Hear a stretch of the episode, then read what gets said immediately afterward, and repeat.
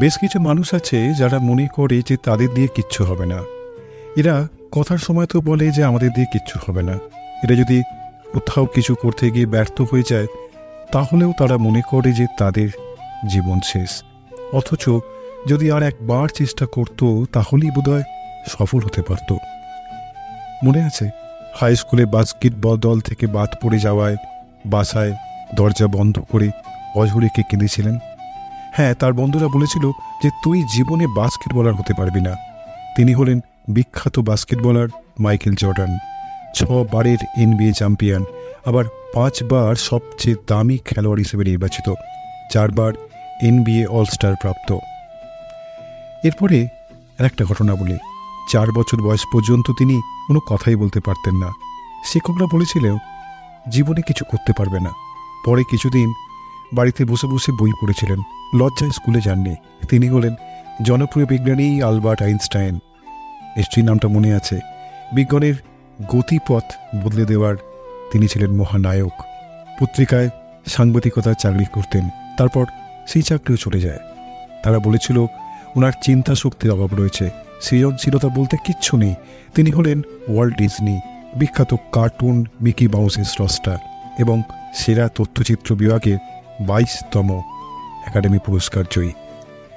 মাত্র এগারো বছর বয়সে মেডিকেল টেস্টে ধরা পড়ে যে তার একটা বিশেষ গ্রোথ হরমোনের অভাব রয়েছে। সেজন্য সমবয়সীদের থেকে তার উচ্চতা ছিল অনেক কম। তাই দল থেকে তিনি বাদও পড়ে যান। তিনি হলেন জনপ্রিয় কিংবদন্তি ফুটবলার লিওলেন বেসি তিনি পাঁচবার ব্যালুন ডিওর পুরস্কারও পান। মাত্র ত্রিশ বছর বয়সে হ্যাঁ মাত্র ত্রিশ বছর বয়সে নিজের প্রতিষ্ঠিত কোম্পানি থেকে চাকরি হারান তিনি। প্রচণ্ড হতাশায় ভেঙে পড়েছিলেন। তিনি হলেন জনপ্রিয় অ্যাপেল ও পিক্সারের প্রতিষ্ঠাতা স্টিভ জবস।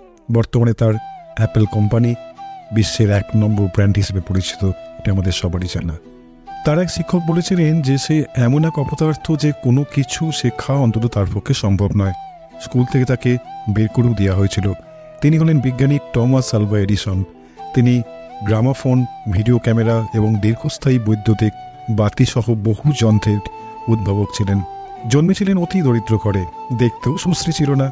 ব্যবসা শুরু করতে গিয়ে মূলধনটাও হারিয়ে ফেলেছিলেন। কিছুদিন বাদে তার সাথে বিয়ে হয় যার, তারও মৃত্যু হয়। তিনি আট বার নির্বাচনে পরাজিত হয়েছিলেন।